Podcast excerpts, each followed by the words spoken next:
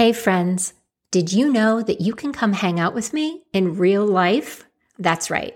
The Work In podcast and Savage Grace Coaching makes its home in a boutique studio space called The Loft Yoga and Wellness in historic downtown Spring Valley, Ohio. This hidden gem of the Miami Valley is nestled in between Dayton, Columbus, and Cincinnati. As a part of my mission to bring a legacy of resilience through movement, each month you can join me for a hike on the bike trail, followed by a free trauma informed vinyasa class back at the studio on Main Street. Go to savagegracecoaching.com to see the calendar and join my newsletter, A Yoga Life on Main Street, to stay up to date on all the latest studio news, events, and gossip. And now, on to this week's episode. But I'm a 50 ish year old postmenopausal woman, and I'm no longer willing to do whatever it takes to look a certain way. I am, however, willing to do whatever it takes to feel a certain way. And this is why, after 25 years in fitness, I'm a cheater, and maybe you should be too. It's time to stop working out and start working in. You found the Work In podcast for seriously stressed out professionals and the fit pros who serve them. This podcast is for resilient wellness professionals and their ever curious clients who want to connect the dots for lasting wellness. I'm your host, Ericka Thomas, and I help outstanding individuals like you find natural ways to shake off stress tension, and trauma to burnout proof body and business alike. The Work In is brought to you by Savage Grace Coaching, bringing trauma release and yoga together for resilience through movement. Private sessions, small groups, and corporate presentations are now open. Visit savagegracecoaching.com to schedule a call and get all the details. Hi there, and welcome back to the Work In. I'm your host, Ericka. How many times have you tried to stick to a new diet only to reach a point where you just can't do it anymore? That final cheese straw that breaks the camel's back. Or you cheat one time and it starts a cascade of chips and chocolate that ends your best intentions for a healthy diet, and you simply give up, promising yourself you'll do better next time. I think we've all been there. I know I have. Most diets are inherently restrictive and create some kind of internal state of deprivation, real or imagined. It's in their nature. We talk a lot on this podcast about rebuilding trust with yourself, and part of that process, of course, is doing what you say you're going to do. That includes things like what you're putting on your plate. I teach that what you eat and how you eat it is an act of self love, but it can also be an act of self harm. One of my biggest problems with diet culture and diets in general is that while they can get you started on the path to a healthier way to eat, they can also be so restrictive that they actually increase your stress levels a lot so much sometimes that the harm from that increased stress can outweigh the perceived dietary benefits, especially if it puts you in conflict with yourself all the time. One of the things I always hated about the diets that I've done in the past, and I've done quite a few, is how much I had to think about food. It was just constant especially when I was doing the paleo and keto kinds of things, because it's really difficult to find things that fit into those categories sometimes. And it seems so far removed from our standard American diet that it can feel kind of overwhelming to learn how to do those new types of meals. Now, what I know now is that not all diets are for everybody, especially women in different phases of our lives. And that's what I want to share with you today. Basically, how to be a healthy cheater. The other day, I was fixing myself breakfast and realized that this particular breakfast would be considered cheating. And that I guess I am a cheater, at least when it comes to food. I didn't used to be, of course. I used to be very strict. I've tried a lot of different kinds of eating patterns and certainly haven't gotten to all of them yet, but many, many of them. And I know what it takes for me to get results. I know what it means when I'm following all the rules and not getting the results. Two. But I'm a 50 ish year old postmenopausal woman, and I'm no longer willing to do whatever it takes to look a certain way. I am, however, willing to do whatever it takes to feel a certain way.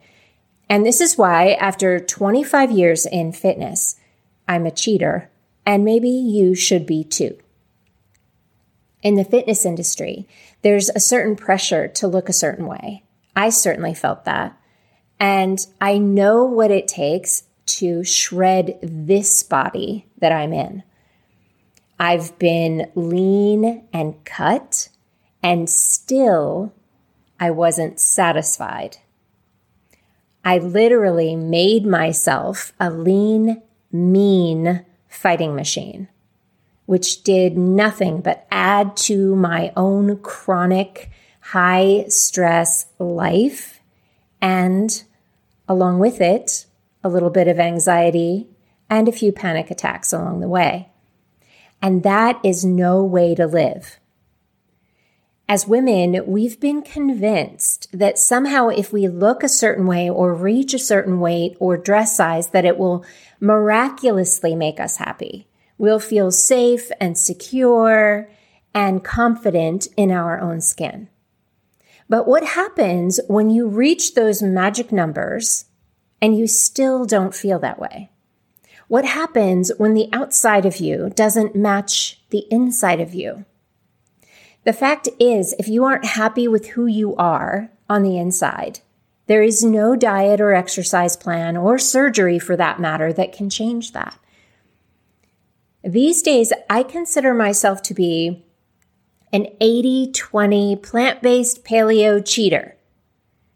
And I'm in no way strict about how I eat. I feel like 80% is a solid B, and I'm good with that.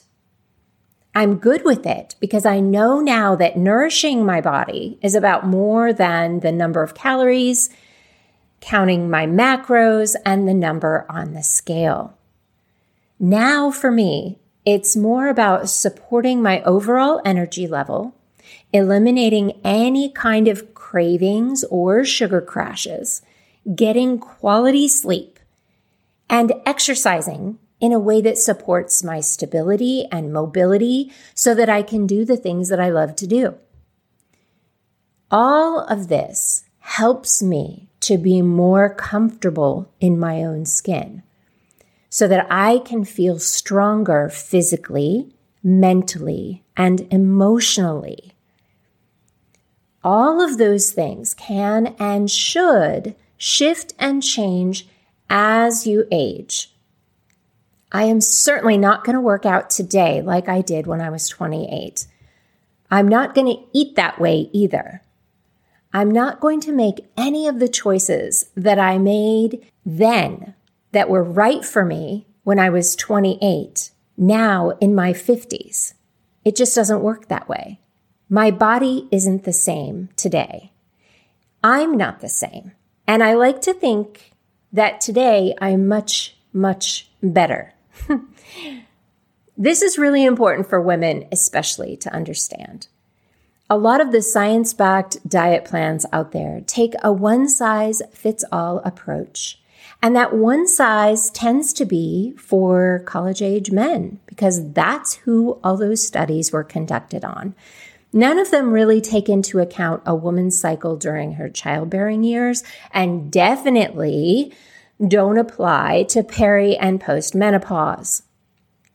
That's why it's important for you to pay very close attention to how all of these health recommendations and diets affect you. Just because something generally is supposed to get certain kinds of results doesn't mean that it works the same way in your body at this time in your life. As we've said before here on the Work In, each of us are unique and our experiences change us. Now, I don't want to be misunderstood. All change is going to take getting used to. If you want something different, whether it's a different kind of physical or mental health or a different kind of life, you will have to do something different. That kind of thing, that kind of change can be really uncomfortable at first, and none of us like discomfort. So I'm not saying that we should never challenge ourselves. What I am saying is that if you change the reason that you're making those dietary changes, in other words, making choices based on how they are going to make you feel better in your own skin, then it takes some of the pressure off. Now it's not about deprivation and punishment. Now those diet changes are about reward, self love, and nourishment. Now, when you quote unquote cheat, you can do it from a place of intention.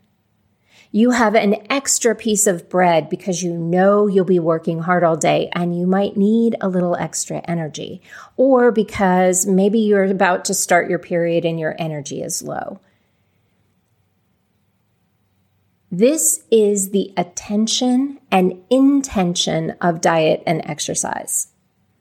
In my opinion, it's the most important concept that people never learn when it comes to health. We don't learn it as individuals because we think we have to follow some program. We've been successfully conditioned to believe that someone else knows what's best for us and the body that we live in, that they know better. We want someone else to just tell us what to eat, tell us what to do in the gym, make us do the thing and burn the calories that we need to burn to lose the weight. And for fitness professionals, we rarely teach it because we're all in the same boat. We only get to share the nutrition information that the government approves, and we all know how smart they are. Seriously, you all need to know that those nutrition guidelines are only updated every five years by a bunch of folks with questionable ties to big food and big pharma. So take them all with a grain of salt. You are the expert in your own body. No one else knows how you feel better than you. There's no time like the present to step back into the driver's seat when it comes to your health and well being. If you don't feel like an expert yet, that's okay. Let every time you step up to your plate be a controlled experiment. Start by noticing what you notice about how what you eat makes you feel. Notice how when you don't eat makes you feel. Write those things down for a while. Try some things like intermittent fasting, vegetarian, paleo, keto, or simply cut out the processed sugar. Give it a good 28 days where you don't cheat, and then keep what works for you and leave the rest. Diets are good for experimenting. So find what works, and then you become your own expert cheater. Thanks for listening today. If you like what you heard and want to know more about how you can raise the standard of excellence in the fitness industry, or you've decided to get real intentional about your own personal and professional boundaries in your wellness journey, head over to savagegracecoaching.com forward slash the work in For today's show notes, free resources, and links to book a call and learn if a private clarity coaching session is right for you. I have a few spots opening up this summer just for you to take your wellness business to the next level. Thanks, everyone. And remember, stop working out and start working in.